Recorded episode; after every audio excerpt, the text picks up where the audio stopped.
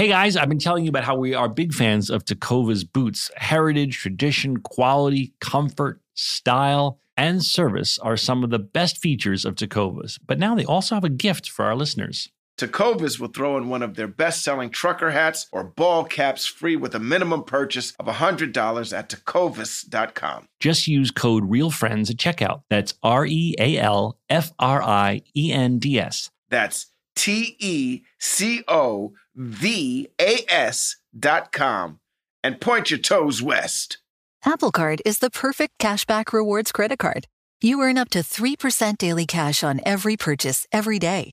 That's 3% on your favorite products at Apple, 2% on all other Apple Card with Apple Pay purchases, and 1% on anything you buy with your titanium Apple Card or virtual card number. Visit apple.co slash card calculator to see how much you can earn.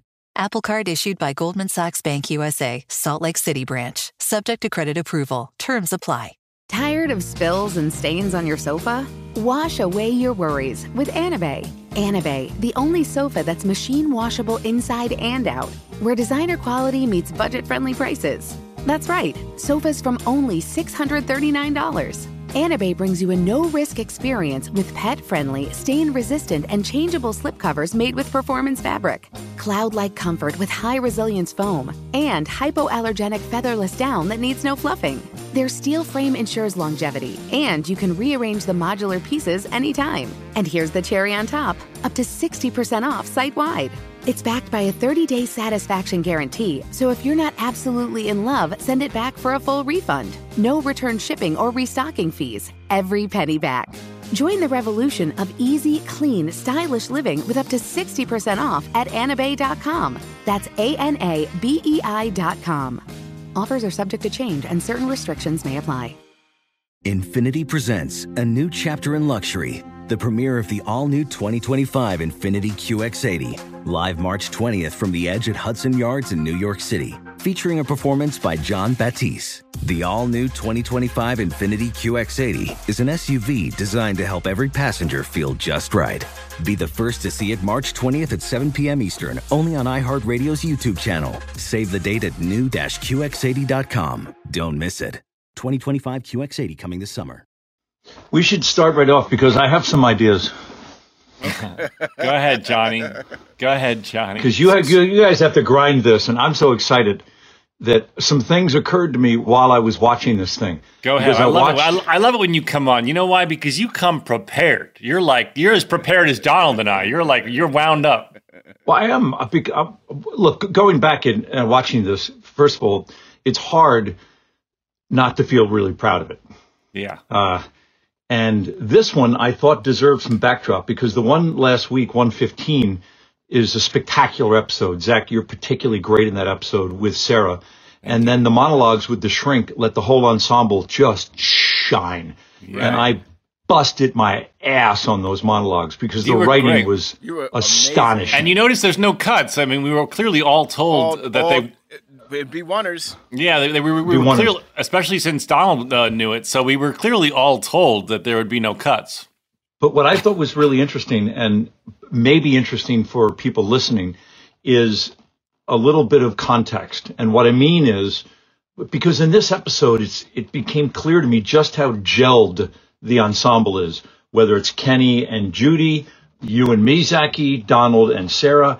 The thing is just watertight. And the reason is because I think, now, as we discussed already, 9 11 had already occurred. We're around about the middle of December here. And so what happened in New York, which I'll circle this back, uh, was the New York Yankees lost the World Series in seven games to the Arizona Diamondbacks. And the only reason that's relevant is because they lost, there was no ticker tape parade in New York City. Hmm. So we were invited to the Thanksgiving parade in New York City. And it was the first taste of real rock star for all of us because we worked till Wednesday night till about 925. And this was a, a week or two before this episode. And then we were whisked off to LAX where we occupied the entire front of first class. There was only one other person. There were only one other. There That's was, right. And it was a it was a boy band. It was like uh O Town or something like that. We shared first class. It was the cast of Scrubs and O Town. I remember It, this. it might as well have been a private plane. It wasn't, but it was first class. It wasn't coach. It was first. It wasn't business class. It was first class, and we were going to New York to participate in the Thanksgiving Day parade. Yeah. Now, remember, there had been no mass gatherings allowed in New York since that Tuesday morning in September. This just wasn't allowed. The Yankees were supposed to be there, but they weren't. So we fly overnight, and you guys can chime in, but we fly overnight. We go, we're deposited at some chapel on the Upper West Side somewhere. Yeah, we didn't even go to the hotel. We just they dropped us off at the freaking uh, parade. Yeah, we And were we- like lying on the on the ground in the chapel to kind of Absolutely. Yeah. Yeah, and remember we that. got sideways on the plane. Yeah, yeah. Sideways. as you do. and and then we we got up and Zachy, I think you brought your nephew onto the float. Yes. Yeah, I did. and it was a quasi-racist kind of Pocahontas float. Um, and I think they've behind gotten, us, they've gotten they've gotten rid of some of those since then. I think. Yeah, but I Absolutely. I think, I think ours but was. here's the Scrubs cast and a quasi-racist uh, Pocahontas float on the Upper West Side in the staging area, and who pulls up behind us but the Wiggles in the big red car. Now, I had gone to Wiggles concerts with my son every time they're in Los Angeles for the last couple of years. I was eating, sleeping, and drinking the Wiggles. So I got off the float and I went back to the big red car. I introduced myself to Murray and Jeff, and I introduced myself to everybody. And I became friends with the Wiggles, and I am to this day. You hang out with the Wiggles still? Not really, but I did a video for them, and I, I, they became my friends. They're great my, educators. my memory, sorry to interrupt one second, Johnny. My memory is that my nephew was a very outspoken kid and not shy at all. And I don't know how old he was, but he was little. And He we had were to be like nine, dude. no younger, younger, younger. Right? he was a little kid. And so Al Roker, we're off the float at one point, and Al Roker is interviewing us, and he goes, "And I'm here with the cast of Scrubs, and I've got Johnny C. McGinley, Donald Faison. He's going around introducing the whole cast, and my nephew, and this is live television, and my nephew goes, "What about me?"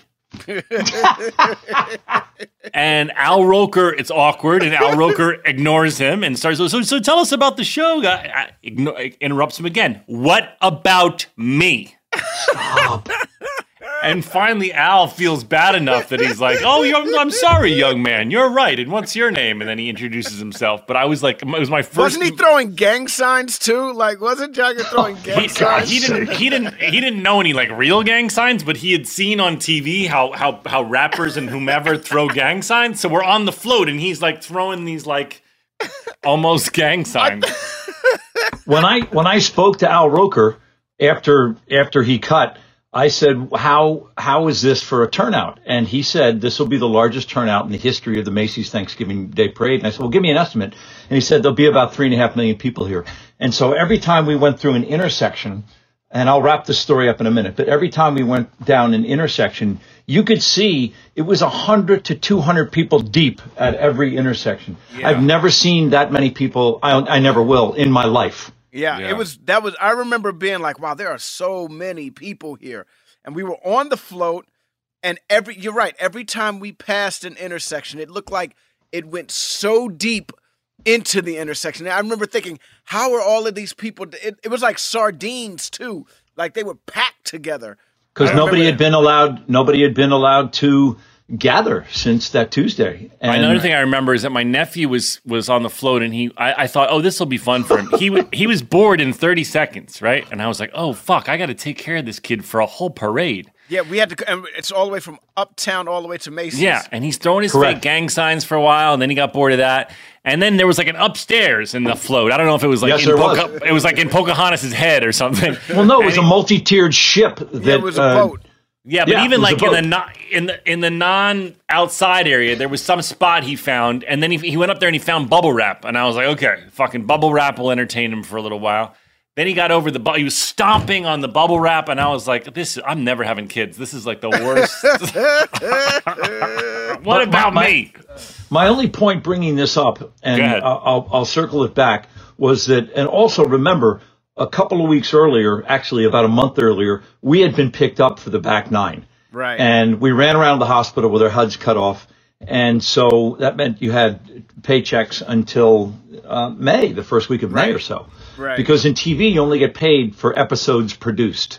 Right. And so yeah, that and just so you know, just let's explain to people who don't know, you, you, the show was um, was picked up for the first thirteen episodes, and they kind of see how you do in the ratings, and then if you do well enough in the ratings, you get the rest of the order, which which is uh, in, in in in business talk is called the back nine, meaning you get the you get nine more episodes. that back and we had been given that news about a month earlier, and we ran around the hospital like we'd won the Stanley Cup. or I remember it I remember vividly. that. Yeah, dude. Yeah. And my only point in this is that between getting picked up and now about 15 or 16 episodes into it, and I can see it in this episode as we'll uh, discuss, but the ensemble is watertight. Whether it meant going on a trip together or getting picked up, people are starting to vibe off each other. And it's as clear as day when I was watching it. It's as cl- what Donald and Sarah are doing. Uh, as you guys know, I think the camera is an X-ray machine and it sees through all the bullshit. And what they're doing together, there's zero bullshit. And what Zach is doing at the end uh, with Sarah in that in that uh, on that cot, there's no bullshit. It's it's just tight and right. And I just oh, I got a chill. It just it really got me me. a chill too. You gave me a chill too because I got to tell you, I didn't remember um, in that scene with Sarah what happened. I didn't know if it was going to turn romantic. I didn't know if I cried. I couldn't remember, and I was actually moved by the two of us because nothing happens. Like you, I agree. Like I agree. Like like you like would happen in real life. You know, in the movies we'd kiss. In the movies uh, I'd break down and cry. But in real life, two friends might just sit there in silence for a minute, and I just thought that was beautifully done. I think it's the real privilege of friendship when nothing does happen. So that I don't have to demonstrate to you anything and you don't have to demonstrate anything to me. And real friendship is when stuff is allowed and it's a tricky verb to settle. And you guys let it settle in front of the lens. And uh, as we'll discuss, Will Mackenzie, he just let the scene play and the two actors, uh, it's really lovely. And on a primetime comedy, it's spectacular. It's Yeah. spectacular. Uh, should we start the show? Yeah, but we should start the show. But I think Johnny, because of that beautiful uh, prologue, should should have the honor of counting us into the song. Johnny, please. Five, six, seven, eight. stories about show we made about a bunch of doctors and nurses and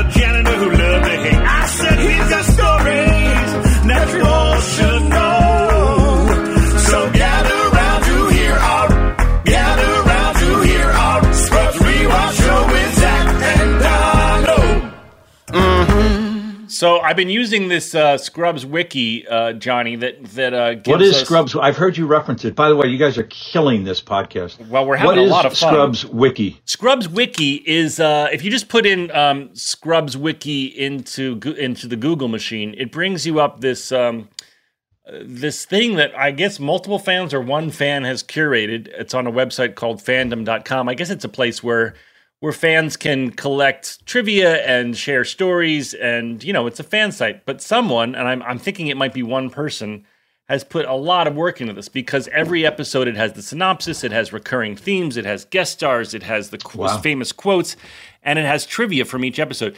And today, and I often reference it, and today I went to look at the trivia, and the first line of trivia it says, "Hi Zach!" exclamation point. Glad you're enjoying Scrubs Wiki.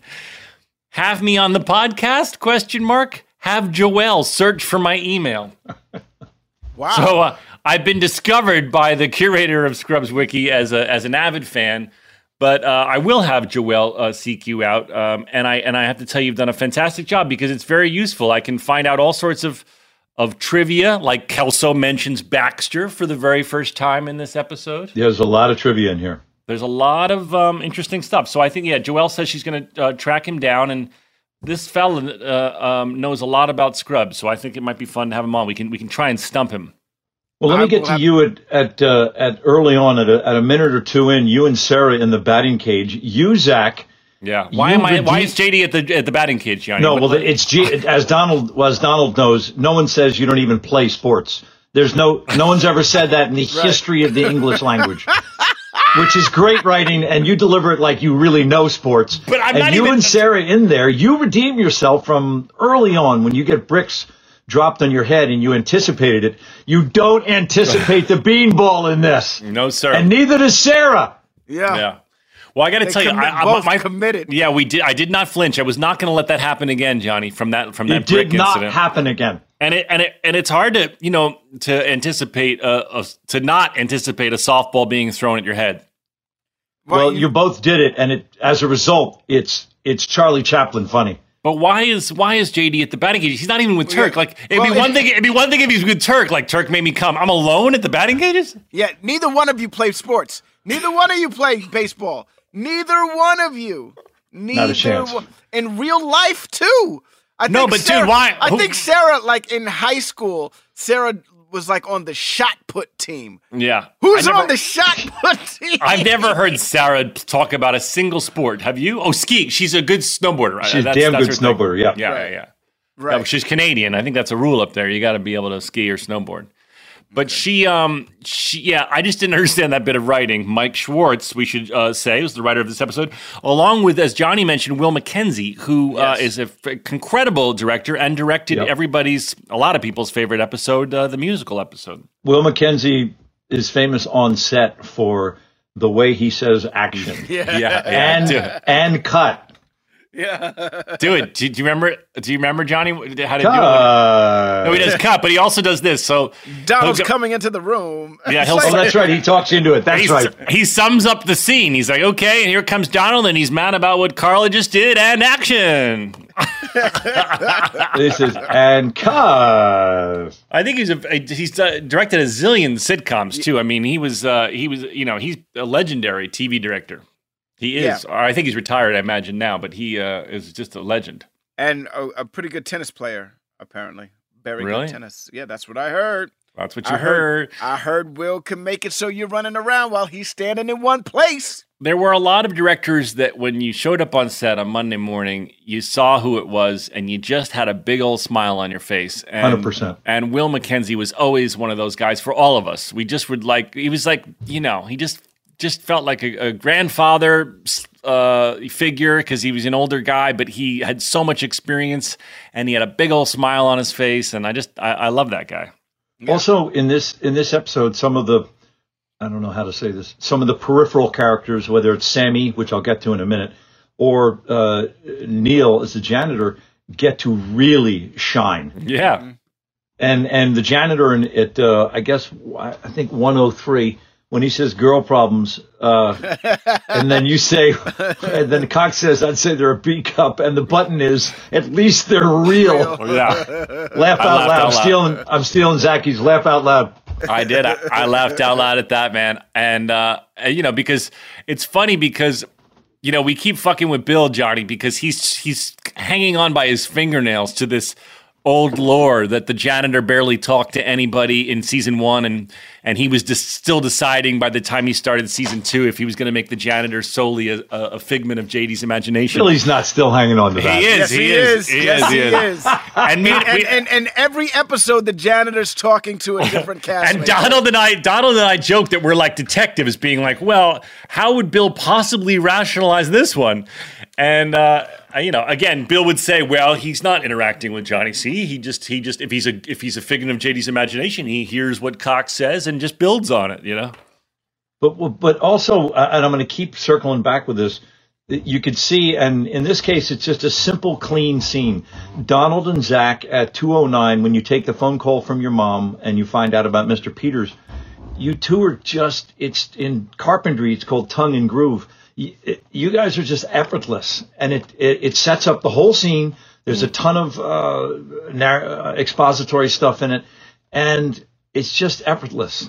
Yeah. And the I think scene we really- plays, and it's only because of what you guys have become in those, I guess, 17 or 18 weeks by then. Yeah, Yeah. this, I, I remember. Well, I don't. I don't remember any of this episode except for the handshake, and I had no idea. I even and when we did the handshake, I had no clue what Sarah and I like. I thought it was something that Sarah and I made up on set, and it turned into something in the scene. But I think we made it up for the scene, and it turned into something that we did on set. You know yeah, what I we mean? saw this handshake. Uh, Johnny and I had to endure this handshake get longer and longer. I think by the end of, I think by the end of nine years, it took them an hour and a half to do the handshake. and that was just During- to say hello to each other. Yeah. during during the Vietnam War, I found out it was called a DAP, a Dap, DAP. yeah. We were Really? dapping it up. Yeah. You would dap somebody. But wait, now Donald, you don't remember if you guys were just fucking around and made this up and then put it in the show, or it I was think written. this. that- I think it came from the handshake in the show. I think our handshake, we made it up for the show, and then it turned into something that we did all the time when we saw each other. But that Yeah. that once again is what I'm talking about. It's effortless.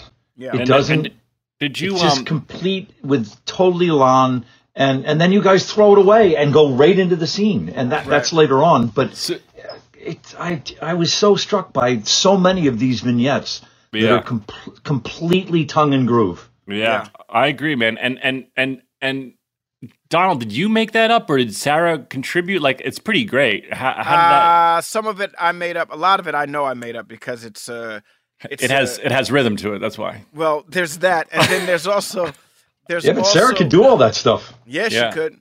Yeah. There was it, it was also a uh like what is it that remember how we were talking about uh the color purple and Miss when Celia and her sister are broken up and Yeah. they're doing the hand, Yeah, the, what is- the, Miss the patty cake, patty, patty cake. cake thing. Yeah, So it also has a little bit of that in it where it's like where we slap each other's hand. I don't know, man. I, all I know is yeah, no, that thing was made up for th- for this episode, Oh. and then it turned into. I like something. I like what Johnny said too. That you kind of go into this elaborate thing, and then you just kind of go into the scene like nothing happened. Right, it's right. as though you just did a high five. I thought that was cool. But it's the same way. It's the same way, and I, I feel like I'm.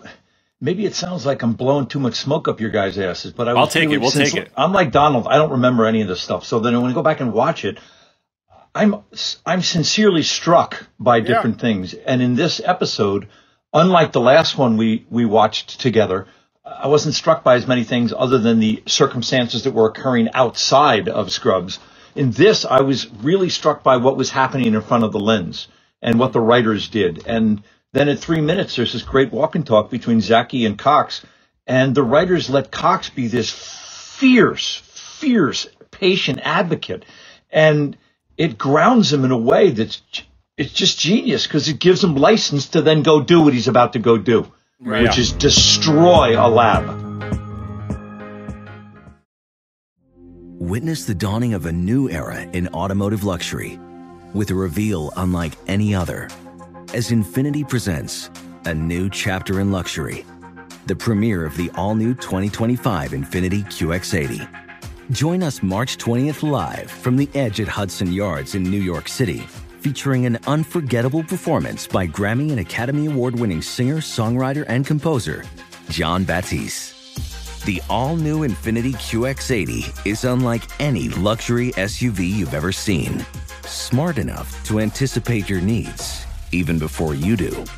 Every line, curve, and detail was thoughtfully crafted so everything for every passenger feels just right. Don't miss it. Mark your calendars and be the first to see it March 20th at 7 p.m. Eastern, only on iHeartRadio's YouTube channel. Save the date at new-QX80.com. 2025 QX80 coming this summer. This show is sponsored by BetterHelp. What's the first thing you do if you had an extra hour in your day? Go for a run, take a nap, read a book, show up for a friend. A lot of people spend their lives wishing they had more time. The question is time for what? If time was unlimited, how would you use it? The best way to squeeze that special thing into your schedule is to know what's important to you and make it your priority. Therapy, personally, for me, has helped me a lot focus on my goals. And you've heard me talk on the podcast of the whole idea of whiteboarding and manifesting and, and really getting clear with myself what I want to accomplish in my life and where I want to set my sights. If you're thinking of starting therapy, give BetterHelp a try.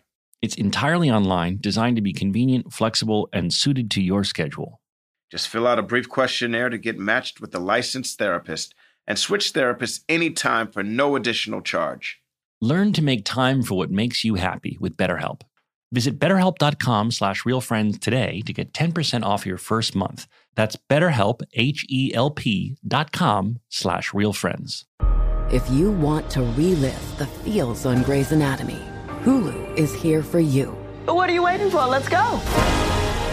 Every episode of Grey's Anatomy is now streaming on Hulu. Seriously. Every, I'm your person. every, Now we dance it out. every, McDreamy? every, McSteamy. every Grey's ever. Now streaming on Hulu.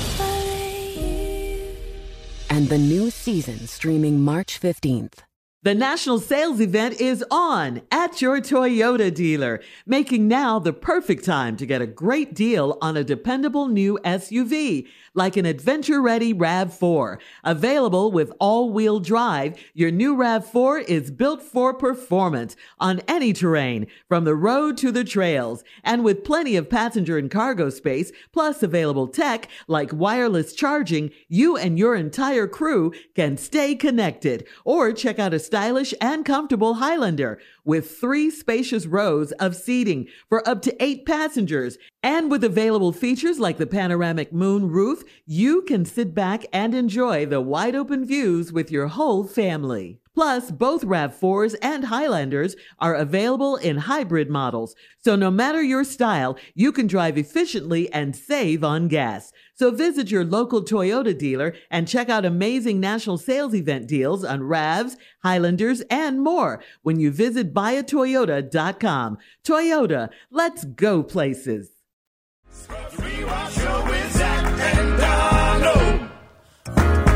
Now, this is Right. the first time we really see Cox have this raw emotion, Johnny. I think that you know we had seen him be ups- upset. There's the episode where he's where he's just saying, "JD, you need to have a life. I have no fucking life." But this is, you know, the first time we see how much pain this man has and how dedicated he is to his profession. So I just talk a bit about that, and and, and of course destroying this lab. Uh, uh, With I- I- Papert I'm- in the background. well, with Charles watching. I. Charles Papert, our Steadicam operator's back, is the one of the lab techs. But I mean, do, do you remember that day trashing that lab? That must have been cathartic. I do, and I had I had been um, lucky enough in 1994, and lucky is in italics, uh, to have been with Michael Caine, your actor in in your lovely movie, uh, up in Valdez, Alaska, and uh, with Steven Seagal directing an epic movie for Warner Brothers called On Deadly Ground. Steven was Oh the director. yeah. Um, and I got to destroy a house, and uh, halfway through it, I find a petrified walrus penis, which is called an oosik. And so I Whoa, whoa, whoa! Slow down. You're gonna not. Right? You, you can't rush. You can't. The, the listeners have the listeners have questions. How did you find a pet? I, don't worry, we're gonna get back to destroying the lab, everybody. How did you? How did you know that it was a petrified walrus penis? I asked, there's this long phallus, and I asked the production designer, I said, what's this? And he goes, well, it's a petrified walrus penis. And I said, I, God almighty, just call action and get on my eye line. I, if, you don't, if you don't think that's coming in the frame, you're out of your mind. Look out, everybody! And so I, I, what my takeaway from destroying a house, um, just destroying it, uh, was go slow. If you destroy a house or a lab too fast, the camera doesn't get it. It's just like, as Donald definitely knows, either taking or throwing a punch in front of the lens. Yeah. If you go too fast, the camera doesn't see it. Yeah, and and, And it's the same, same with destroying a room. You got to go slow. And it's funny, Billy, uh, who or, or Will ramped it up to high speed for the throw through the window because otherwise that stuff happens too fast and you don't get it. yeah. Yeah. And I'm sure Zach, as a filmmaker, you know, it, it, unless you cover a fight or destroying something uh, pretty meticulously, the lens misses it. And so my only thought in destroying that lab was take your time. yeah. Well, when I watched that, I was like, how much trouble would Dr. Cox be in if he were to do that? And how much money did he just throw out the window by doing all of that? And I was Like- thinking the same thing. I thought the same thing too. I thought like, do they have some system or no one's going to tell Kelso because, I mean, Carla implies that he freaks out at least once a year, Right. Right. And I was like, does everyone sort of protect him? Um, because you know, in the real world of a hospital, he'd be in a phenomenal amount of trouble for this. Yeah, I, I, I, I, couldn't. That that was the first thing I thought. And then I thought when Carla said he does this once a year, I was like, holy shit, yo, Cox is, you know, it's clear that he's in pain, but he's in like a lot of pain. And to build it up to be able to just damage thousands of dollars of equipment, you know what I mean? You have to really, you have to really be on that level of fuck it. I'm I don't care anymore. I just I just He don't clearly doesn't care. care anymore. But they also really need Cox. You know, Cox is Everybody needs Cox. You're absolutely right. Whoa! Look what you just said, Donald. I, that was that came out a little different. You want to pull over there, Donald? You're going 55 and a 30. I'm gonna, I'm gonna. That's gonna be my new ringtone. Donald yelling, "Everybody needs Cox."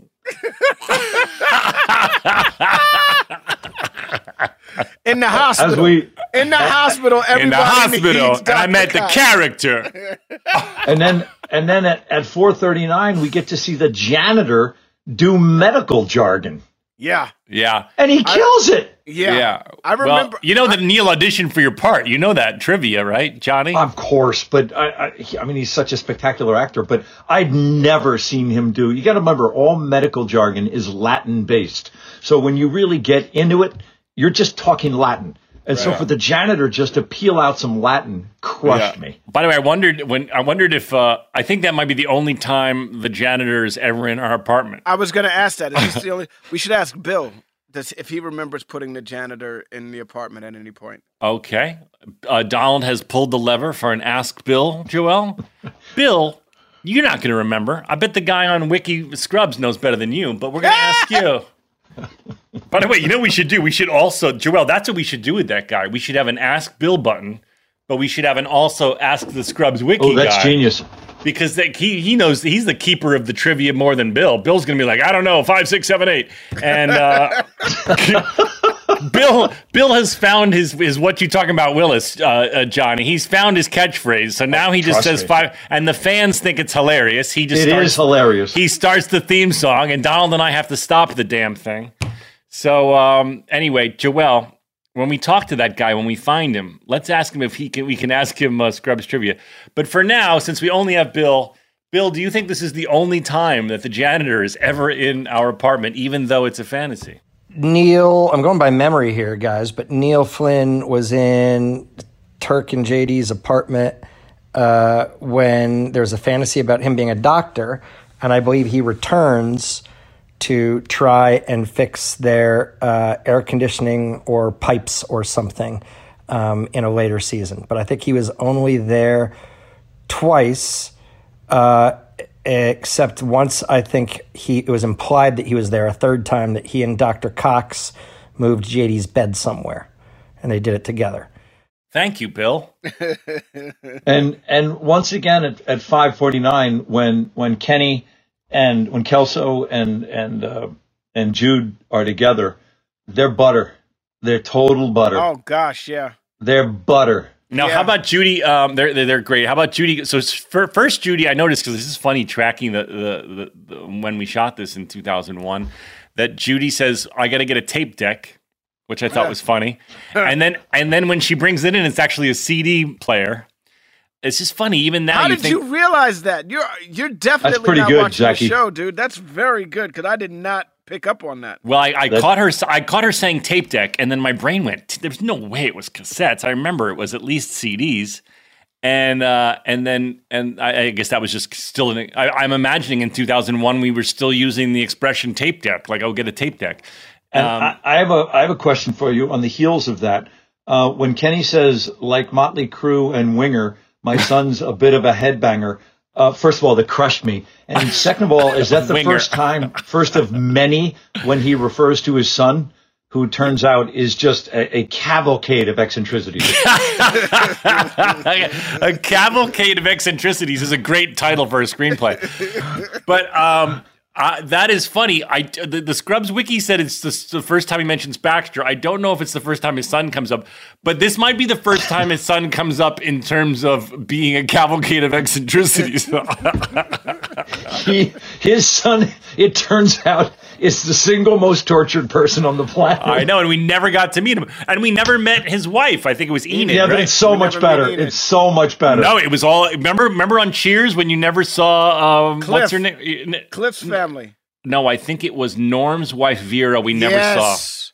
I Joel don't gave me the thumbs up. Am I right, Joel? Wow, well, well, Very well played, well, Zachy. played, Zach. The bartender would always uh, alley oop him. See, I bet sports reference, and and then he'd uh, he'd have a one liner and and and dunk it if you I will. blew the I blew the one liner because I didn't remember it. Uh, Vera does make an appearance on Cheers, though. I guess.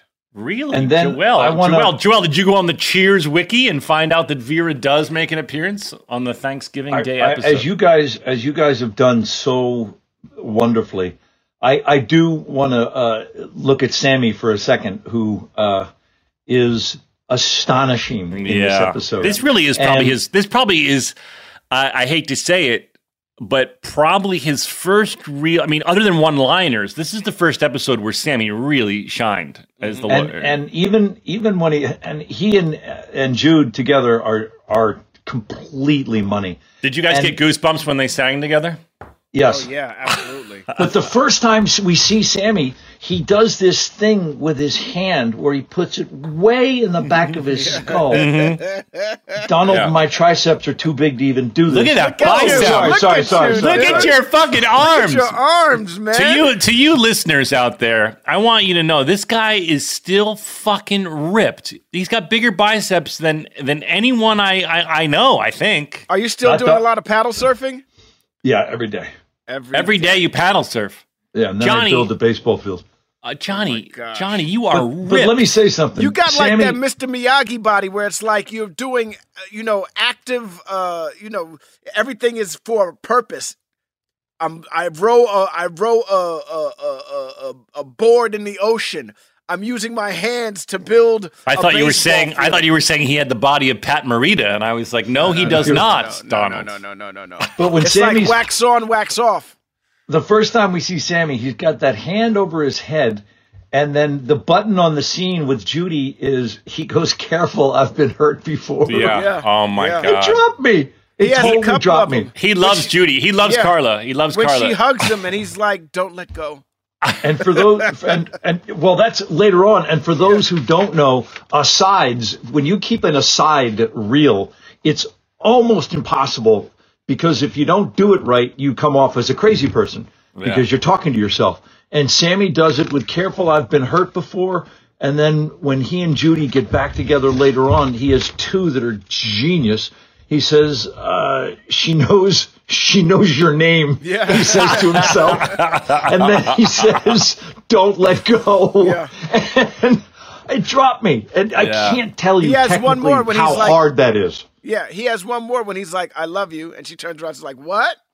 And he goes right back to the into song. song. yeah. But that song, you guys, I mean, we're jumping all over the place, but that song moment was so Oh beautiful. God. And I oh. forgot, I'm, I apologize to the universe that I forgot how pretty Judy's voice is. Me too. yeah, And she slays. yeah. And it's beautiful, and their harmonies. Harmonies, I mean, Sammy, we knew because Sam was an amazing singer and it was in an a cappella group, but the two of them together, their harmonies were just, I got goosebumps all over my body. yeah. Now, let me ask you something, uh, Zeki. Yes. And I could see you, I could see you ringing this one out as hard as you could. Was this Billy or you on Beakers? Beakers It's probably me. You Because were, th- you were ringing everything I out know, of that. I know. There's certain is there's certain Beakers. words that are just funny. Beakers. I I I- I think uh, I, I think it was probably not in the script because uh, that wouldn't probably been funny on the page. But I was probably just riffing like words that sounded funny. And we should say it's the first appearance of Franklin, played by Masi Oka. Yeah, I was about to say Masi Oh, before he went on to be a time traveling star of Heroes. Right. He was the star of the show Heroes. Yeah, And uh, I think this was his first uh, juicy gig. He he recurred as Franklin. for a while. he's very, Yeah. he's very good. Yeah, he was funny, hugging his hugging his favorite microscope so that you didn't destroy it. And then, and then at eight minutes, we go to what I, I referenced earlier is Sarah and Donald. And it's, it's what I started this whole thing off with, with however this ensemble gelled, wh- whether it was just time or traveling together and getting into it. y- You guys are effortless. All right, but let's go a little bit back, Johnny. You're going too fast. Uh, first of all, oh dear Lord, please tell me that's not a onesie. Oh God. and now Dr. Cox says, first of all, I'm wearing a onesie, which I love a, a onesie. I don't wear a onesie to bed, but man, when I have a onesie on, do I, I love a onesie. And I guess JD really loved one because uh, he he wears it to the bar with you, and the, and then Cox pulls over the two ladies to flirt. I had with, and- okay before you go past what I had. Yeah, but that's that's at eleven twenty eight. I'm at eight. I'm at All eight. I know. I'm, I'm. I'm. I'm. The onesie occurs at seven oh six. Oh, okay. Now, um, but go ahead, uh, Donald. Uh, minty. First of all, what were y'all drinking in your shots? If that was minty. No, the the uh, the toothbrush was minty. Oh, still from the after you dipped it in the. in I the- don't know. It doesn't track. I guess you're right because the toothpaste would have been off of it. But That yeah, shit was the- hilarious. Because and then right after that, yuck, yuck, yuck, yeah. yuck. you know what I was thinking of? Do you remember? Do you remember? I don't know if you remember this, Donald, but Don, Johnny, you definitely remember Easy Rider when uh, when Evan Nicholson would do a shot, he would he would just say a random word because the shot was so bad in Easy Rider. He'd do the shot and he'd go he'd go ah, but he would say like a random word that would like help him recover from how bad the shot was, and that's that's what I was thinking of when I when I when I did it. I was like yuck trying so hard to be manly in front of Cox, but I'm in a onesie with a toothbrush. I thought it was funny when you go yucky and then the writers give Cox, uh, oh, great, I'm drinking with a Musketeer. like I said, I didn't remember this episode at all, so I never knew that you guys had a wingman uh, situation going on. The two of you, what happened? I know that one girl blows it because she's talking about her ex boyfriend. What happened to the girl you were talking to? Well, They- I don't think Cox has gives a, a flying fuck about the Not women. even. He's just like here. If this, if she- Cox is like here, you want you want a reason to stay here. Talk to these girls. I'm gonna I'm Right. gonna I'm gonna go. And then JD is like, okay, now you're talking, and he tries to hit on that one woman, but she's just you know rambling and rambling and rambling. the hangman's noose is Yeah, hilarious. yeah, it's kind of And- it's kind of stolen from Airplane though. Um, It doesn't matter. Nobody remembers Airplane. It's absolutely hilarious. Wow. Well, I remember. I remember Airplane. John. I know, but we're dinosaurs. no, but I think there's a scene, a moment in Airplane when someone's doing a long speech about their past, and and you you you cut back, and the passenger next to him has has hung himself, and he's swinging. Anyway, I, I think it's really interesting after the two girls leave and JD and Cox are alone. I, I don't remember Cox being that broken. Yeah, he's really. That's really what I was broken. gonna say. He's so broken, dude. He's so broken. in Well, this it's like episode. once a year. He, you know, Carla says like once a year he pretty much has a breakdown. And I went back. I went back uh, as I told you guys. I keep composition books, and it's kind of how I learn my lines. And in the margins, I wrote notes to myself. And in that, I the first thing gig. I'll I'll digress for a second. The first gig I got to get at NYU was to understudy John Turturro in Danny and the Deep Blue Sea, and over at Circle Rep, which was maybe I lived on Sullivan Street, and Circle was at, on Bleecker, so it was maybe a half a block from my house. And I understudied John, and I was the assistant stage manager, so I helped call the lights and I made up the actors. But I had keys to the theater, and because it's just a two-hander, two-hander means just two actors on stage. It was June Stein and John, and John went to do Desperately Seeking Susan after about eight months. He wouldn't. He wouldn't. It's eight shows a week off Broadway, and he wouldn't go down. It's a very violent play, and so I had the keys to the theater. So every day I would walk and do circles on the stage because I had the keys, and I would do both actors' parts out loud a couple times a day. And this was all fear based. And You were afraid, you were has- afraid. Sorry, Johnny. You were afraid that you might have to go on, and you didn't Yes. want it. Yeah, I was scared to death. yeah, I get it. and uh, John finally went to go do Desperately Seeking Susan, and which every actor in New York wanted to be in, and so I got to take over for him for uh, about a week.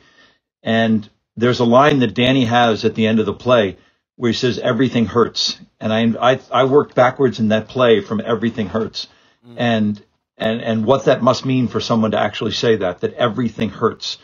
And I gave it to Cox in this that when we see him, there's that long profile shot of Cox that Will stays on, and everything hurts, yeah. and it resonates, and it's not nothing said, it's underneath, and Zachy's so lovely in the scene, but I just think the guy's broken.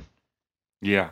And well, he's so hurts. he's so incredibly committed uh, to this job, which is endlessly frustrating for him. Not only th- what would be normal, th- dealing with so much death and pain, but that this hospital, this this hospital that's it seems is is is barely surviving um, with, with with with its finances. And he opens the episode walking around, and I noticed that Will made sure that the ceiling panels were all fucked up. I don't know if you Yeah. noticed that, but when you when you're looking around, being like everything is here is fucking broken. I'm so sick of it.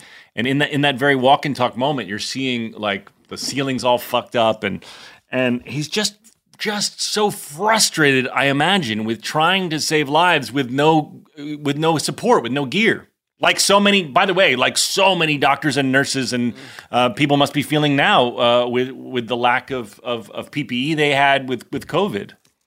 I think it's really interesting that, at what you were just referencing that the writers don't even have Cox reference it as the hospital or or the name of the hospital. He he just calls it that place. Mm-hmm. He can't. Even, Yeah. He doesn't even want it in his mouth, and he says, "I can't. I can't go back to that place." Yeah. And then JD at least feels like, wow, he, I, I don't know what to do. He, he, he broke down. What are we going to do? And Carla's like, oh no, he just does that once a year. He'll be fine today. And I'm like, there's no way he's going to be fine. And you come in like, hey, what? It's going to be a great day. I stole I stole that from a brother of my uh, my brother's uh, friend Chip Humphrey, who lives in Atlanta now. He used to always go around and go, "It's a great day." I'm like, I put that one right in my back pocket. you were so funny. All right, wait. All right, let's go to break. um, We yes, go to break. we're going to take a break. We always forget because we're having so much fun. We'll be right back. Witness the dawning of a new era in automotive luxury with a reveal unlike any other as Infiniti presents a new chapter in luxury, the premiere of the all new 2025 Infiniti QX80. Join us March 20th live from the edge at Hudson Yards in New York City, featuring an unforgettable performance by Grammy and Academy Award winning singer, songwriter, and composer, Jon Batiste. The all new Infiniti QX80 is unlike any luxury SUV you've ever seen. Smart enough to anticipate your needs even before you do.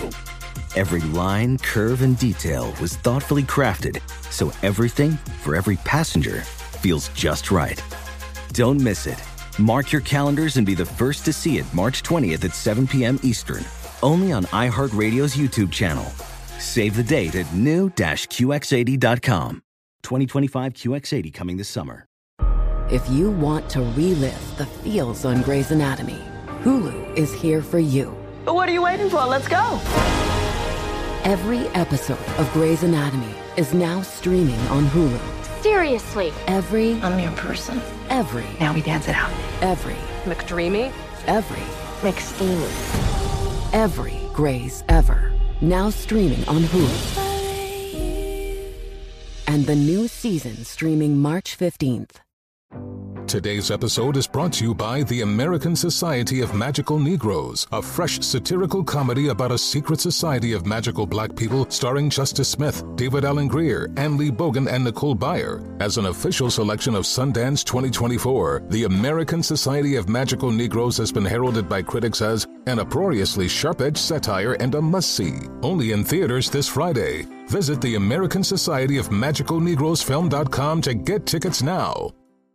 The national sales event is on at your Toyota dealer, making now the perfect time to get a great deal on a dependable new SUV like an adventure ready RAV4. Available with all wheel drive, your new RAV4 is built for performance on any terrain, from the road to the trails, and with plenty of passenger and cargo space, plus available tech like wireless charging, you and your entire crew can stay connected. Or check out a stylish and comfortable Highlander with three spacious rows of seating for up to eight passengers. And with available features like the panoramic moon roof, you can sit back and enjoy the wide open views with your whole family. Plus, both RAV4s and Highlanders are available in hybrid models, so no matter your style, you can drive efficiently and save on gas. So visit your local Toyota dealer and check out amazing national sales event deals on RAVs, Highlanders, and more when you visit buyatoyota.com. Toyota, let's go places.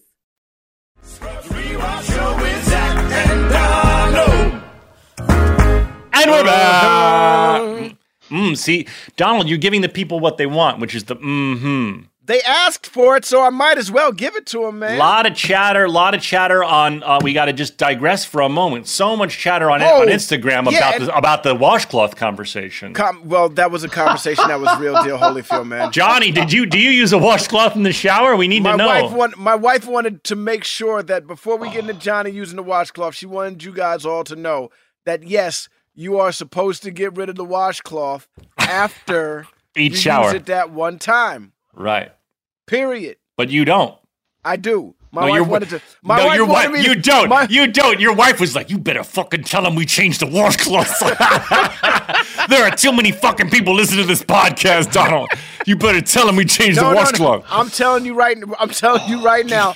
We changed the washcloths, baby. I Yeah. told everybody. Baby, see, I told care- everybody, baby. It's taken care of. It's not like she listens to the show anyway. If you want, we can have Dan go back and re-edit that uh, that sentence into the original No, it's washcloth out debate. there. It's out Okay, there. It's out okay. there. It's Oh, out there. It's Jesus, that was funny. Well, I just out want you to know that you know in one in that episode we were talking about both uh, what kind of merch we should have and the washcloth debate, and so now my whole Instagram feed was like, "How about merch that says Team Washcloth on a washcloth?" I love it. I love That it. destroys. Also, somebody said, and th- now look, man, if you now know look, me, man. if you know me, this is how I am. But listen, I accumulate a lot of spit in my mouth when I talk. So Uh-oh. some, so sometimes I might when I'm talking. Right. That's be- listen, you, asshole. Uh-oh. That's how I talk. All right. Okay, all right. Accept it. I just did it again. And if you got a problem with it, All right. you can kiss my ass. All right. Which Maybe of course, just- maybe which just of pass. course, for for avid listeners, begs the question: Which instructor did Donald have I today? know. Yes. Because he just went into aggressive guy. You're right, Johnny. Good call. You know I when just Donald. need pro- I need to protect how I sound on this thing. Everybody had a problem with me saying, you know what I mean, and now somebody's talking about the way I slurp when I'm done with my sentences.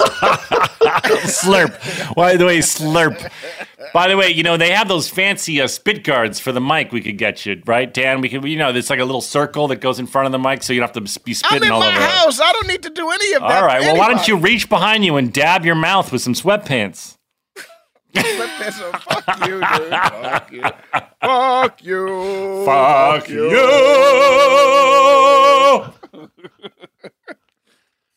Um, well, anyway, it's just fun to see that so many people are engaging, and uh, we love to hear from you, especially when it's uh, uh, debating things we're debating here. Because I love seeing people weigh in and be like, "I'm Team Washcloth, and I'm from the South." I was about to say, right, right. Well, a lot of white people that got on the on the thing Yeah. were like, "Yo, I I do use a washcloth, but I am from the South." So, Right.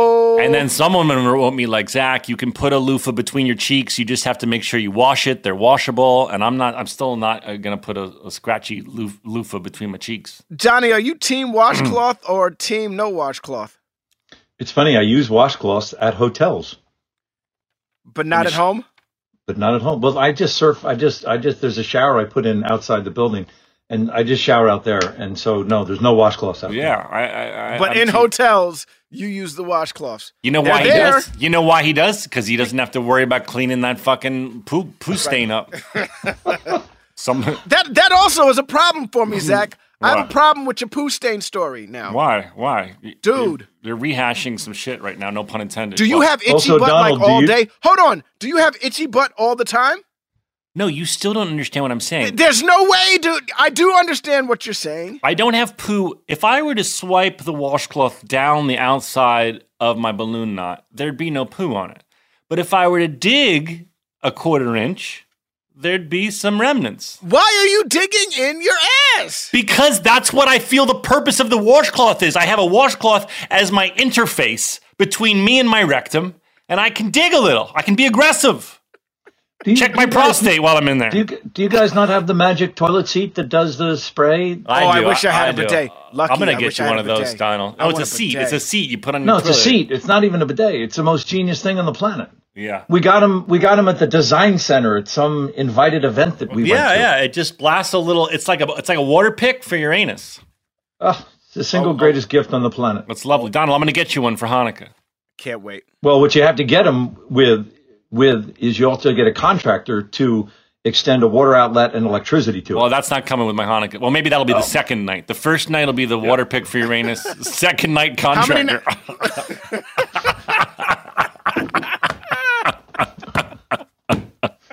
Could we could we get back to Laverne? All we do, all we welcome do back. is Welcome back, Welcome Johnny. back to the show, guys. Johnny, Johnny, this is uh, what happens. Uh, we, I we know. need- I- by the I- way, when, I when you're listen in, you guys. when you're here, we can. I love that Johnny's already here, being like, "Can we get back to the episode?" dude. Which is what I'm the one. I'm the one who's always saying that We shit. tried to digress several times, and Johnny's like, "But you know, when yeah, yeah, yeah. six oh two, I wanted to. Yeah.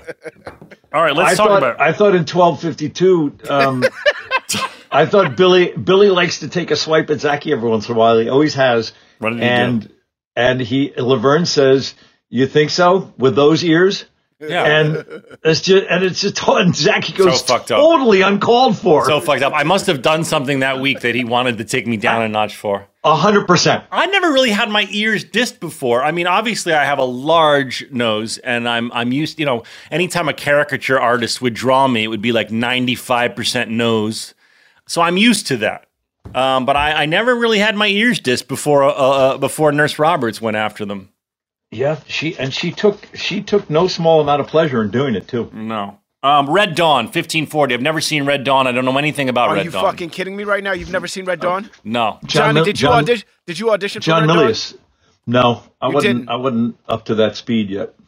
Well, there's a part in that. Well, you probably you're probably way too young. I have no idea what Wolverines means. Please tell us. Okay, so uh, the Russians in Red Dawn Yeah. uh, attack America. Yeah, Colorado. The trivia, our trivia friend says there's a mistake in the episode. One of you guys says Michigan, but it's actually Colorado. Yeah, because Go the on. Michigan because the Michigan Michigan are the Wolverines. The Right. college team Michigan are the Wolverines, but it actually takes place in Colorado. You're right. There you and go. they attack, and kids, students are the rebellion. They wind up being like all the adults are gathered and put into concentration camps, and kids. Yeah, Harry see Dean Tho- Stanton. Yeah, C. Thomas Howell, uh, Charlie Sheen. Uh, uh, Does it hold up? I mean, they they Parts. tried to they tried to remake it and stuff like that. The action is amazing. Who who's the the older brother? Oh my gosh, Ghost. Well, Patrick Patrick, Patrick is the hero. Swayze. Patrick Yeah. Swayze. Yeah. Just so many people are in it. Uh, Right. This is the first movie that Jennifer Grey and Patrick Swayze did together. This is before Dirty Dancing. Uh, And Lea Thompson. Lea Thompson's in it all, also. What a Uh, cast. A lot of people went on to do Good group other of young things. actors. Yeah, It makes me think of another. Uh, before you explain it more, um, Taps. We were talking about Taps the other day. Do you guys remember bunch that? Bunch of movie? good actors. Yeah, yeah, yeah, yeah. A lot of At, at. Valley young- Forge, at Valley Forge Military Academy. Yeah, and a lot of amazing actors. Uh, it was their first uh, big thing. including- Sean, yeah, Tom. Sean, Sean, and uh, Tom Cruise. Yeah. Yep. But anyway, Well- go back to the plot of Wolverine. Uh, So, the kids fight so back. The kids and the and the school that the kids they're all like on the football team and stuff like that. And the football team of the school is called the Wolverines. And so when they're when they're in the fight with the Russians, their victory cry is Wolverines. Their battle cry is Wolverines. Like if you know GI Joe was Yo Joe, theirs was Wolverines. Right. Okay, got it. And in, in the world of Scrubs, Elliot knows this movie. I don't believe it, but uh, I believe I believe I, I believe Turk knows it. I don't believe Well, Elliot. Turk would know it, so therefore JD would know it. Right, but, Elliot walks in like, "Oh, I forget the homework assignment. Let's watch Red Dawn." I'm like, "Come on, buddy." I'd love to. Yeah, but When it's I also kid, great. I used to love Ag- that movie. Again, you guys both throw the gesture away, and it's great when Zachy comes in and goes, "Yeah, Wolverines," and he just throws it away, and Sarah does too, and it's great. You know, when I was great. first watching this episode, uh, before I got through it, I was like, "What a dick Turk is for inviting my newly ex girlfriend over to do a homework assignment at the fucking living room table." But he knew it had Yeah, to be done. yeah, Well, but then he comes we correct. learn, There's we great, lear- Yeah, there's a great thing later on at, at 1045 that, that uh, Donald does this great thing where Sarah goes, you and I can still hang out. And Donald goes, no, he's my best friend. Either you fix it or, and then there's an ellipsis. And uh, for all of us who have had divorced uh, friends or, or friends who have broken up, it's the way Donald lays it out. You, you can't have both. It's Right. just, Yeah. it's never, you got to be friends with either the She has- husband yeah. or the wife. It do, you can't have both. It doesn't work. people always choose a side, don't they? 100%. You have to. Yeah. Yeah, there's no in between. You can't stay in between. You can't be like, she's my friend and you're my friend. It doesn't right work that way. right i got it now now now when so we what we learned is that turk did it in order to try and get them to be friends again Right.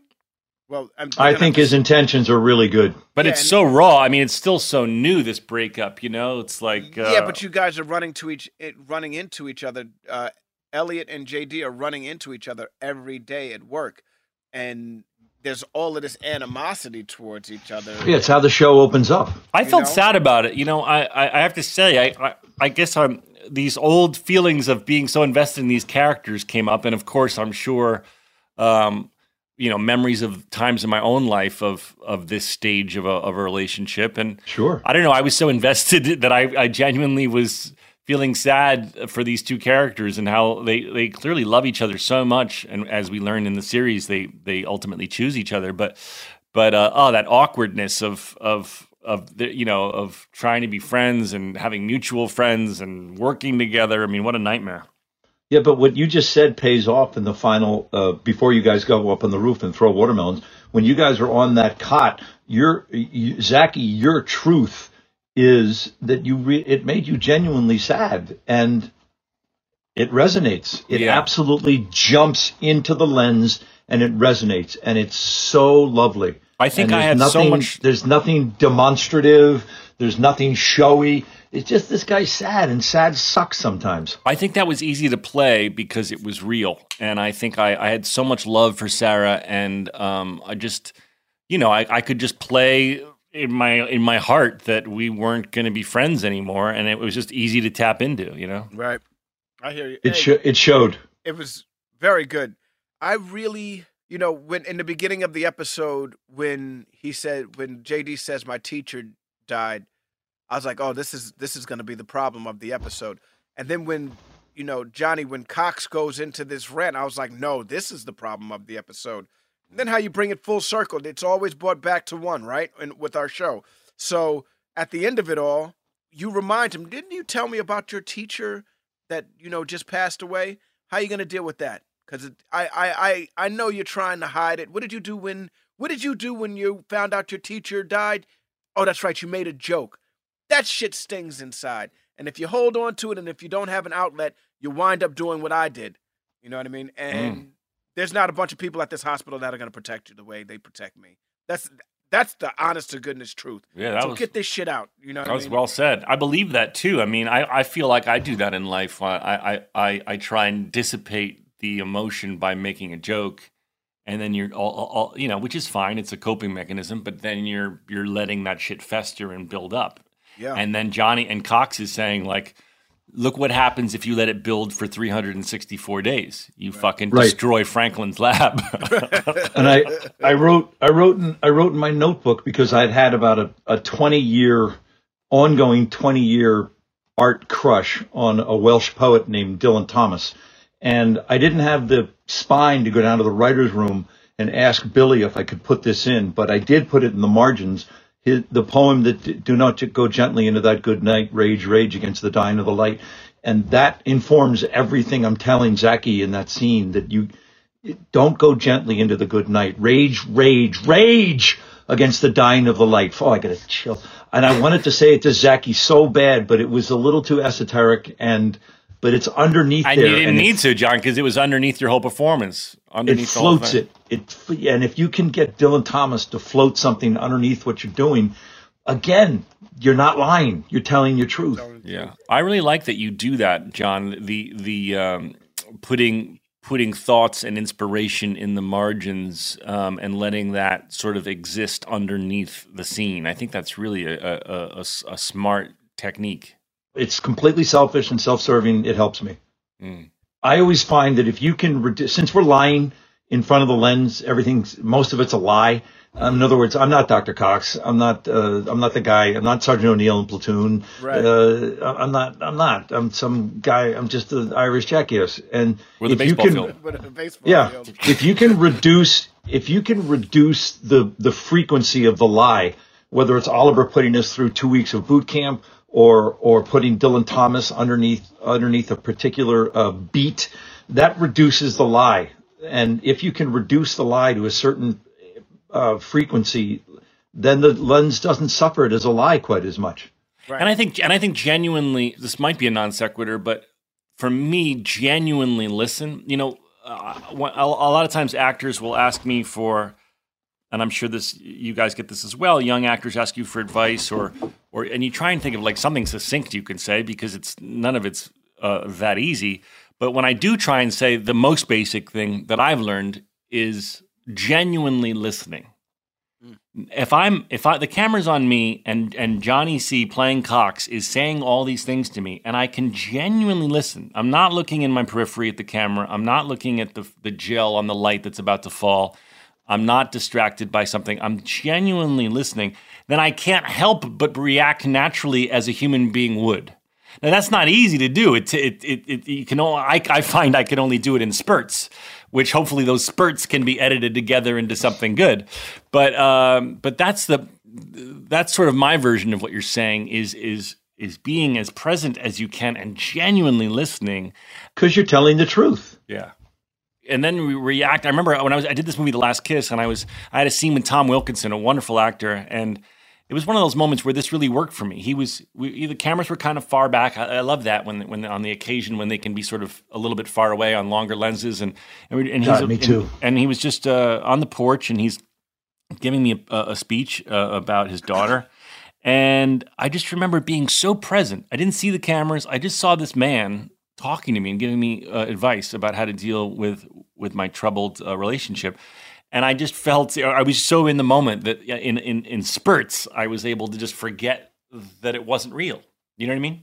No, I totally know what you mean. When I did G's tripping, I got stoned with my boy Dion right before a scene. Right? when I was in Homie Spumoni. Oh. and there was a, you know, they, we were at a, a dance at a, a house party, and I was supposed to be dancing with this girl at the house party, and I was so stoned that I forgot we were filming the damn movie. You think this is bullshit? But I remembered my direction was. I thought you were. By the way, I just want to stop for a second. I thought you were kidding, and it was hilarious. But you're serious. You got so high you forgot you were doing a movie. I forgot that we were making. This is how fucking. we got. I, I got to see this movie yeah. now. Uh, so we're in a scene, and we're you know it's a house party, and we're dancing, oh, and I'm God dancing with this girl, and I remembered my direction. My direction is tell her to come with you, and you guys exit. So we're dancing and everything, and now I'm really fucking in it. I'm looking around at my boys and shit. I'm, I'm, you know what I mean? I'm waving to my boy, you know what I mean, in the movie and everything like that. And I oh. Remembered, yo, oh, I'm supposed to tell her something. So I whispered in her ear, like, yo, let's go to the other room. And she goes, okay, let's go. And so we're exiting, and as I'm walking out, I'm like, oh shit, I just pulled that. Check out what I did. You know what I mean? And I'm looking at my boys like, yeah, look how I did it. And then they said, cut. And I was like, "Holy what? shit!" no, I didn't. I didn't. But you know, I, I didn't go like, "Huh, we're making a movie." But it was like, "Cut," and we walked away. My boy was like, "Yo, it really looked like you was taking her to the other room." Oh my god.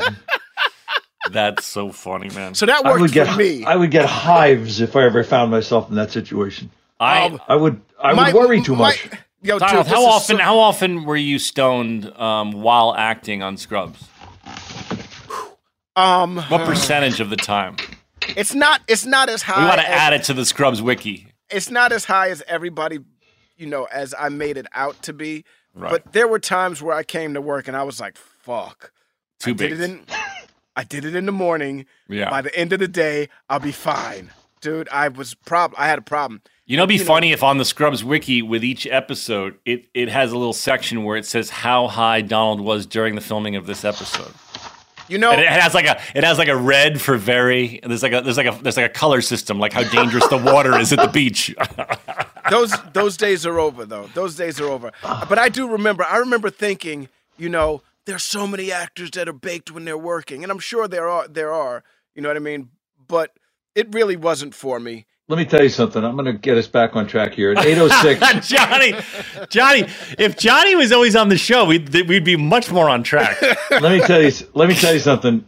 The Todd shows up in 806. Hilarious. And he Oh comes up from behind the couch, and it's kind of creepy. Yeah.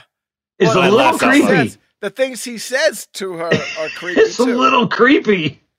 I know, but I laughed out loud when he said, um, With- "Yeah." When he goes, "Ah, ah."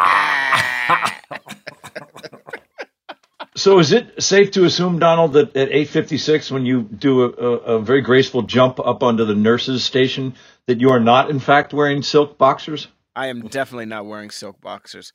Do you wear Do you wear anything under your scrubs? I did at the time because I was look, man. He has I got to. a leaky. He I, has got a, I got a leaky O ring, and so oh sometimes yeah, loose you know, gasket. He's yeah, got a loose you know, gasket. Sometimes when you go to the bathroom and you come back and you got a little pee spot, it's embarrassing. So but I don't would think wear that you could. I, I mean, I don't think that it would be appropriate for you to not have your your what your situation contained. I'm sure there were people that put on their scrubs at. as Johnny's hand goes up. Oh, really, Johnny? You free ball in your scrubs? I do. One time in the Philippines, we were Oh, shooting. God. We were shooting a flick, and uh, during boot camp, I had to go through uh, a, a, a river is called a blue, and so we had to go through a blue and hold our weapons above our, our heads.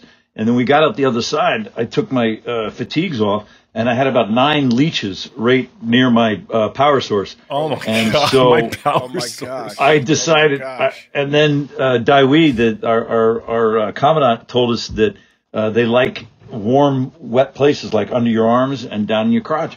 And I I haven't worn underwear since 1986. Wow.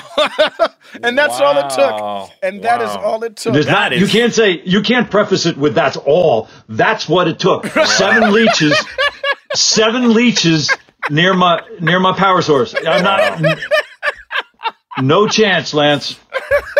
And how do you pull them off? You just can do you just can you just pull a leech off? I've never had a leech stuck to my Dale. Dale came and he used like a cigarette butt and and like he'd burn them and pull them at the same time. Oh, and gosh. it was very humiliating to take my uh, you know to have all 24 guys looking at you know the Irish donkey with Oh seven leeches. Yes, Wow. I'm not getting any leeches near my. I guess power source. jeans would be fine, but scrubs wouldn't work. No, gross. Even jeans. Oh, man. I couldn't do it with my jeans. Hmm. Too much chafing. All right, should we get back to the episode, guys? Are you boxers or tighty? What do you guys? What do you I'm, I'm straight up boxers, dude. Yeah. Tidy whities can't happen no, No, more. No, I man. don't do tighty whities, but I, they're not boxers like traditional boxers. Mine are sort of like clingy, tight, soft uh, boxers. okay. They're um they're stance.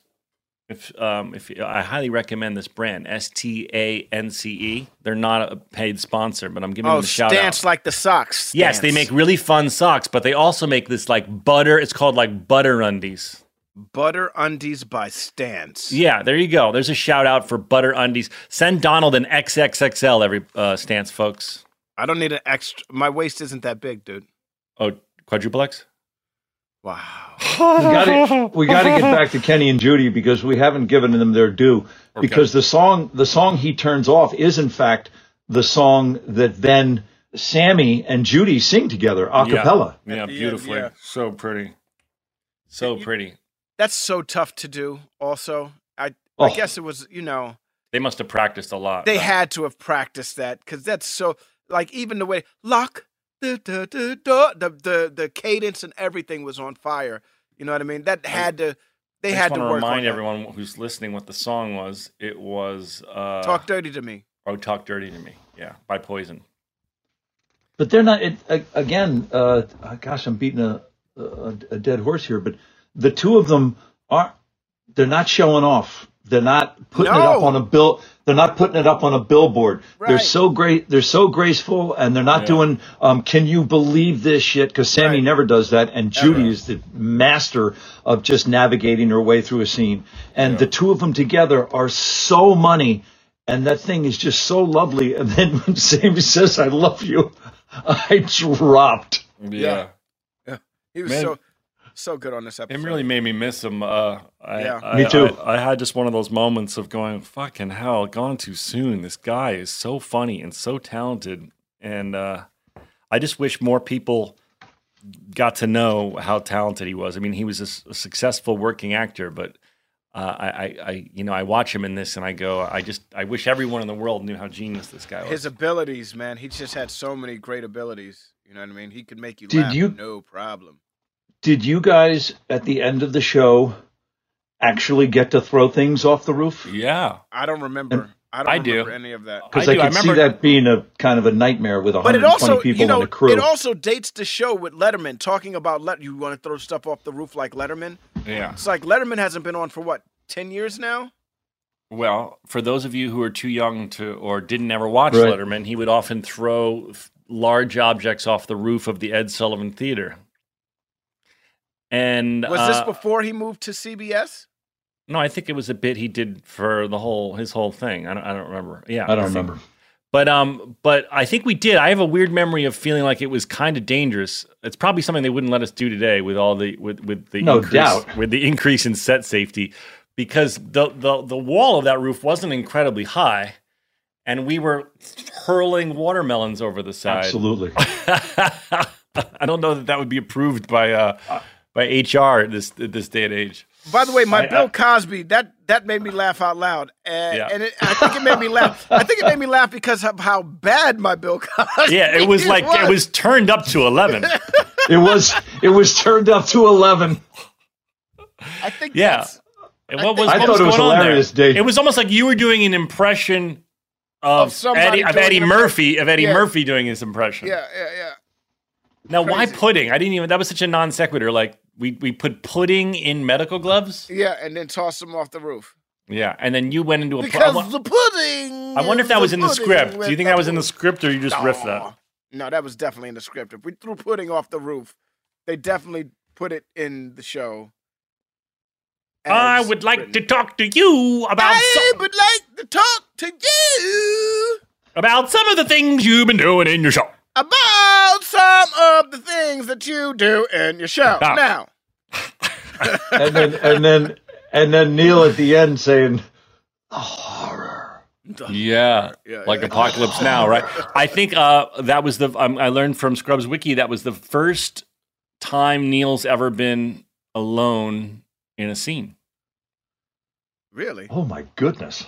Yeah, that's Scrubs Wiki, they really have. Well, he uh, gets Billy. Billy puts him alone more and more as the. Well, I mean, yeah. him building that squirrel thing in his garage, and he, I think that um, I think he that gets more and more alone. Yeah, and I think that um, this was a, ch- a shift in Neil. Like, I think he entered the world of a regular cast member around here, and um, there is an episode where Neil's not going to be on this show in the first season, and that's how they got around him not being a regular. If I Really? if I, rec- if I recall correctly, let's Oh, ask that Bill. We can ask Bill right oh, now. that's a good ask, Bill. Go That ahead, sucks. Donald. Ask Bill, Bill. comma. If my memory serves me correctly, isn't there an episode where there's no janitor? And if so, was that related to tiptoeing around his contract because he would have had to have been a regular of some sort? Do not say five, six, seven, eight, Bill. We'll shut it down. Neil Flynn did not have to test for the part of the janitor, so he was not listed as a regular. You know, I just cast him as a guest star in the pilot with the intention of putting him in every episode. And then we did put him in every episode as a recur guy. And at the very end, made him a, you know, I was able to convince the networks they liked him a lot that we needed to pay to make him a regular the second year. Uh, originally, um, they only wanted him in a maximum of four episodes. But I was like, four? You got to have him in like five, six, seven, eight. No, no, no, no, no. stop it, No, no. Stan. We Turn it the fuck off. This fucking guy.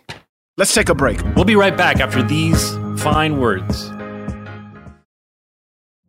Witness the dawning of a new era in automotive luxury with a reveal unlike any other as Infiniti presents a new chapter in luxury, the premiere of the all new 2025 Infiniti QX80. Join us March 20th live from the edge at Hudson Yards in New York City, featuring an unforgettable performance by Grammy and Academy Award winning singer, songwriter, and composer, Jon Batiste. The all new Infiniti QX80 is unlike any luxury SUV you've ever seen. Smart enough to anticipate your needs, even before you do. Every line, curve, and detail was thoughtfully crafted so everything for every passenger feels just right. Don't miss it. Mark your calendars and be the first to see it March 20th at 7 p.m. Eastern, only on iHeartRadio's YouTube channel. Save the date at new-QX80.com. 2025 QX80 coming this summer. If you want to relive the feels on Grey's Anatomy, Hulu is here for you. But What are you waiting for? Let's go. Every episode of Grey's Anatomy is now streaming on Hulu. Seriously. Every I'm your person. every Now we dance it out. every McDreamy. Every, McSteamy. every Grey's ever. Now streaming on Hulu. And the new season streaming March 15th. Today's episode is brought to you by the American Society of Magical Negroes, a fresh satirical comedy about a secret society of magical black people starring Justice Smith, David Alan Grier, Anne Lee Bogan, and Nicole Byer. As an official selection of Sundance 2024, the American Society of Magical Negroes has been heralded by critics as an uproariously sharp edged satire and a must see. Only in theaters this Friday. Visit the American Society of Magical Negroes Film.com to get tickets now. Hey guys, it's Ray from the Bobby Bones Show here to tell you the national sales event is on at your Toyota dealer, making now the perfect time to get a great deal on a dependable new SUV like an adventure ready RAV4. Let's go! Available with all wheel drive, your new RAV4 is built for performance on any terrain from the road to the hills to the trails, all over. And with plenty of passenger and cargo space, plus available tech like wireless charging, and your entire crew can stay connected. Or check out a stylish and comfortable Highlander with three spacious rows of seating up to eight passengers. Yeah. And with available features like the panoramic moonroof, you can sit back and enjoy the wide open views with your whole family. Plus, both RAV4s and Highlanders are available in hybrid models. So, no matter your style, you can drive efficiently and save on gas. Visit your local Toyota dealer, check out amazing national sales event deals on RAV4s, Highlanders, and more. Visit buyatoyota.com. That's buyatoyota.com. Toyota, let's go places.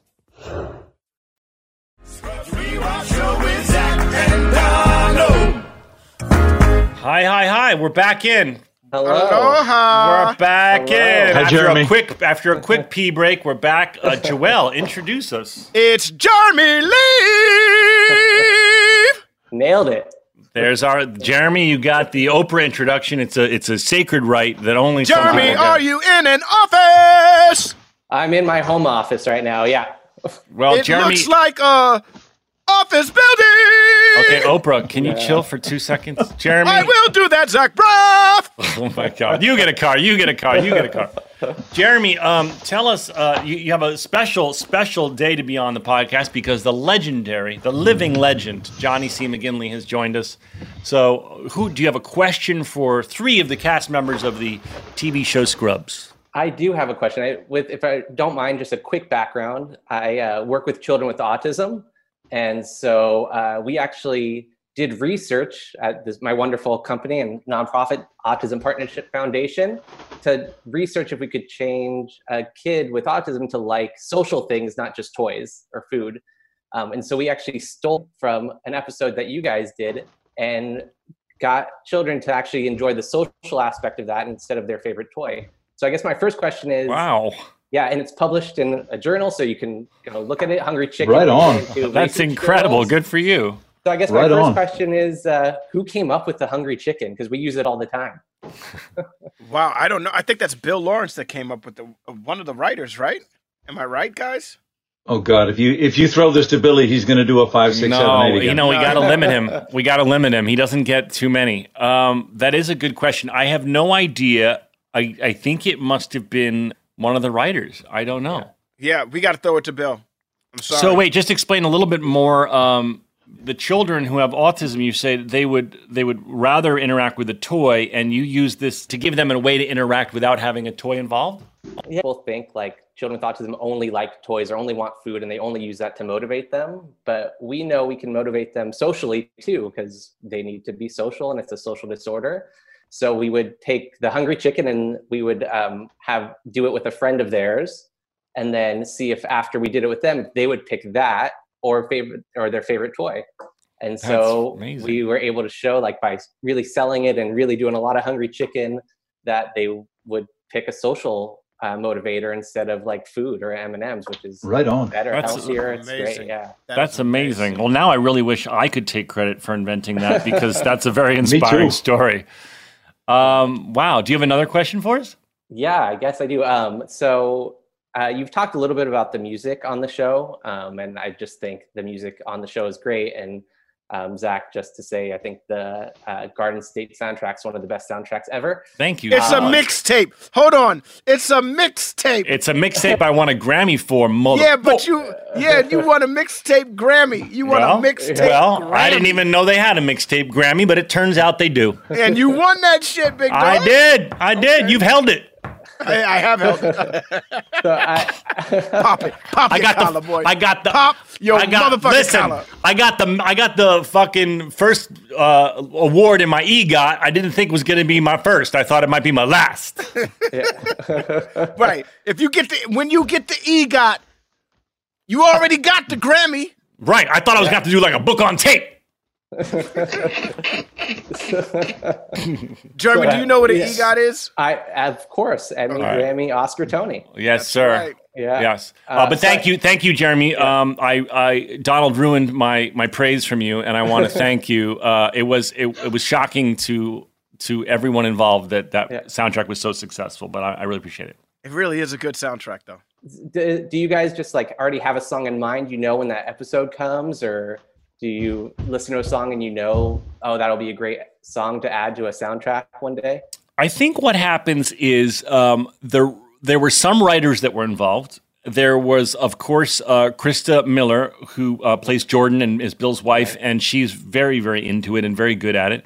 And Bill, and then the editors. And then I think what happens is you sort of this is the way I do it for my films as well. You sort of build a big ass playlist of potential songs. You feel like, oh, these would be great for a montage, or or oh, this is a really moving song for somewhere. You don't really know. And then when you get in the edit, you start to go, let's try that song. And then you see, and I just, I, I always jokingly have a, a goosebump detector. I, you can listen to 25 songs and they're like, okay, that's okay. And then all of a sudden you watch it and you just get goosebumps up and down your arm and you go, okay, well, that's obviously a contender. Um, and, and that's a lot of trial and error, a lot of trial and error. And, um, these days it's even harder because so many people are doing it that when I made my film Wish I Was Here, we would we would try it and we'd fall in love with the song and then we'd look up online and it's like oh no it's been used in Grey's Anatomy it's been used on this it's been used in this movie it was in this. so it, it's it's even harder now because you got to find music that hasn't been done to death in in uh, in, in being used in with film. Wow, wow. I mean, you guys. I think a really job. a really good example of that is Joshi uh, is uh, your friend Joshi and the the different music he brought to the show. Zaki was just Yeah. astonishing. Yeah. Yeah. Joshua Radin um, was a is a is an artist that we love a lot, and A actually, lot. Johnny, I don't even know if you know this trivia that his song "Winter," which is in uh, that f- famous episode where we where we lose Brendan Fraser, was the first song he'd ever written. No. And, yeah. Oh yeah. Wow. Thank And- goodness he wasn't a one-hit wonder, dude. Well, this Thank many goodness. years. Yeah. Yeah. This many And I years lo- later. I loved his cover on uh, Alex Inc. That first episode. Just Oh, great. of Bob Dylan. Thank Yeah. you. You're the- you're the so you're the guy that was watching Alex Inc. Thank you so much. my wife and I, who's really sad she couldn't be here, but she's actually a second year resident, so she's off at the hospital. Oh wow. So, Yeah. yeah. Well, thank you, and thank you for being such a, a fan of uh, of all things Scrubs and Alex Inc. and Garden State. I really appreciate that. And all you guys, you guys are amazing. Man, you don't even know my name. That was oh. Jeremy. No, we were just watching Can't Hardly Wait. My wife is not from America. We were watching Can't Hardly Wait. Go she's on. Never seen it, and we I forgot you were in it. Oh my gosh, that's the best way to. That's great. That's great. I didn't it was going it. right. It was going right, and then you were like, He's like, I I, he's like, he's like, I But turned to my wife and I was like, "Did you remember that Taye Diggs is in this movie?"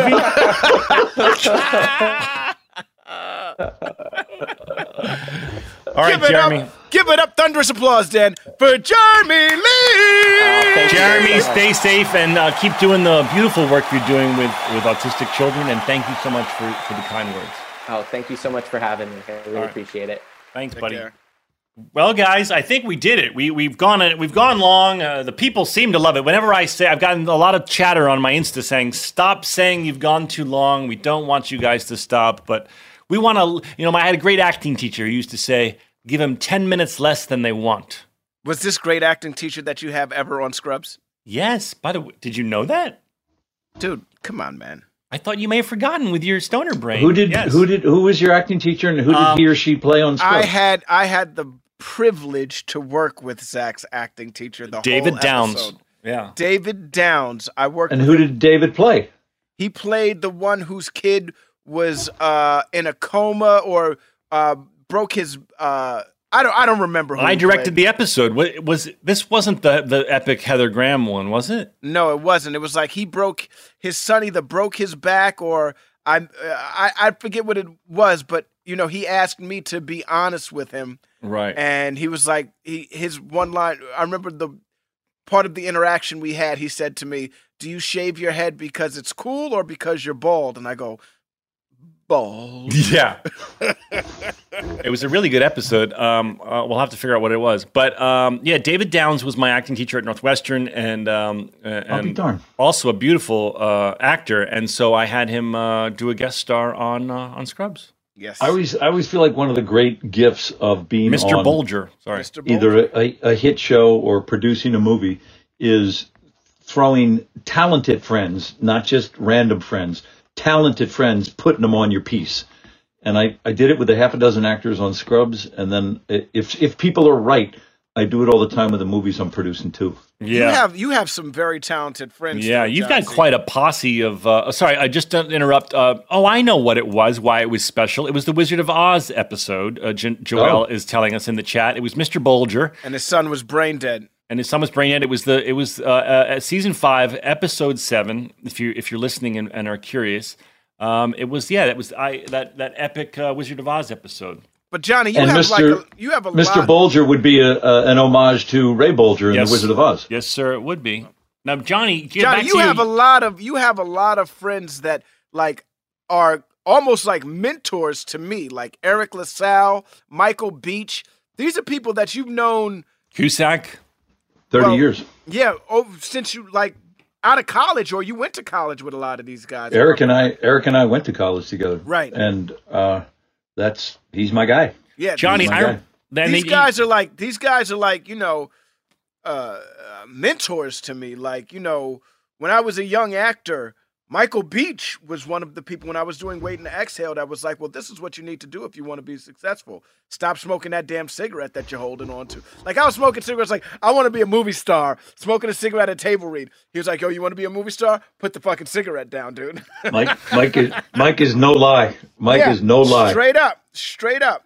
Johnny, Uh, I remember I was thinking the other day, you were on a movie, a big movie, uh, the one um, that took place at the motel with Cusack and All at Night. Oh, Identity. J- J- Jim Jim Mangold directed. Identity, and it's a really good movie. I recommend to you. I, I liked it a lot. But I was Good cast. I, I remember you said you want to come visit the set because the set was really cool. Even though it looks like it's all outside, it was all in a giant soundstage.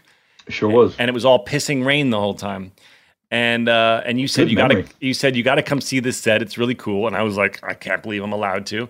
And uh, and I came to visit you one day on set, and it was just so cool. And I just I thought of that because um, I, I know a bunch of your buddies. Uh, you, you you know, it feels like you and your posse often cast each other in, in each other's films.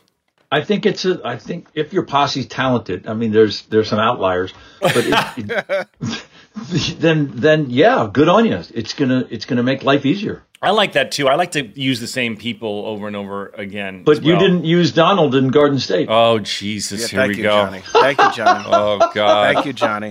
Thank you very, Oh, very much. God. Like Oliver Stone used John C. McGinley in Yes, damn so many times, so many that he's ever made. You would think that Zach Braff would take a, hit, you know what I mean? Like, you you know, uh, uh, I want you to be the I want you to be the Johnny C. McGinley to my Oliver Stone. You say that now, but I don't think. I don't think. How many movies did you do with him, uh, John? Uh, six. Wow, that's Jeez. incredible, incredible. Jeez. And there's some, and there's six of the best. Yep. He. Uh, What about talk radio? I was thinking about you in talk radio the other day. I was thinking about you f- in Seven. For those of you who don't remember, Johnny's in Yeah. one, one of my favorite movies, Seven. I love Take the that movie. shot. Take the shot.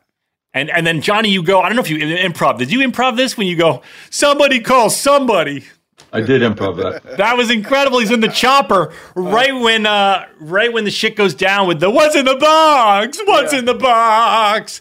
And then David John David gave us as much rope as we wanted to hang ourselves with. Uh, he he lets the actors run, and then he'll chop it together in post. But he lets you run. There were two scenes. So you're in the chopper, but you're also in when they bum rush the room too, right? Yeah, with the, with, the, find with, this- with, with the emaciated guy. Yeah. Oh.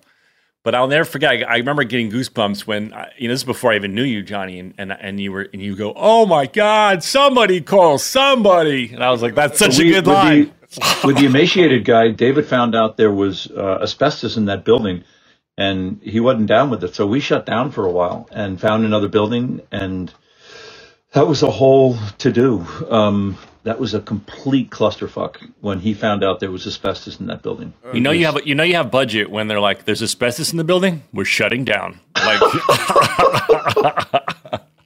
I've never been on a movie that had that power. But again, I'm I'm no Fincher. Man, I love Fincher, and man, I love that movie. That's one of my favorites. Yeah, everybody shines in that movie. What's in the box?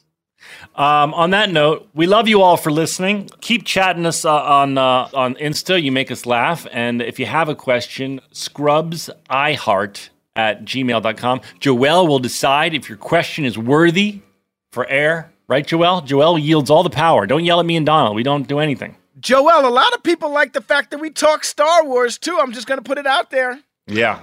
I saw I that actually too. have been getting a lot of DMs. Donald, just about saying. us maybe doing a Star Wars show. There was a might lot need of to make that happen. There was a lot of talk about. I saw, uh, much to my dismay, I saw someone going. I really thought uh, Donald and Joelle's insight about Qui Gon Joe, whatever it is, was really interesting. Shut up. interesting. Shut up. Five, six, seven, eight. Stories about a show we made. About a bunch of docs and nurses and a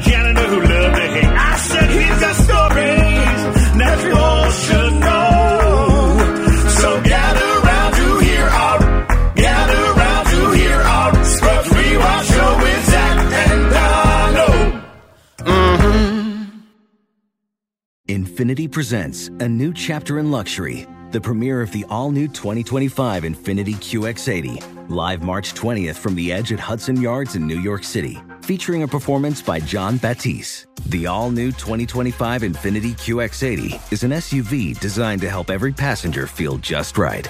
Be the first to see it March 20th at 7 p.m. Eastern, only on iHeartRadio's YouTube channel. Save the date at new-QX80.com. Don't miss it. 2025 QX80 coming this summer. Today's episode is brought to you by the American Society of Magical Negroes, a fresh satirical comedy about a secret society of magical black people starring Justice Smith, David Alan Grier, Anne Lee Bogan, and Nicole Byer. As an official selection of Sundance 2024, the American Society of Magical Negroes has been heralded by critics as an uproariously sharp-edged satire and a must-see. Only in theaters this Friday. Visit the American Society of Magical Negroes Film.com to get tickets now. This show is sponsored by BetterHelp. It's a simple truth. No matter who you are, mental health challenges can affect you, and how you manage them can make all the difference. That's why everyone should have access to mental health support that meets them where they are and helps them get through. BetterHelp provides online therapy on your schedule. It's flexible, it's simple to use, and more affordable than in person therapy. Connect with a licensed therapist selected just for you. You can learn more at betterhelp.com. That's better, H E L P.com. Okay, picture this. It's Friday afternoon when a thought hits you. I can spend another weekend doing the same old whatever, or I can hop into my all new Hyundai Santa Fe and hit the road. With available HTRAC, all wheel drive, and three row seating, my whole family can head deep into the wild. Conquer the weekend in the all new Hyundai Santa Fe. Visit HyundaiUSA.com or call 562-314-4603 for more details. Hyundai, there's joy in every journey. 2024 Santa Fe available early 2024.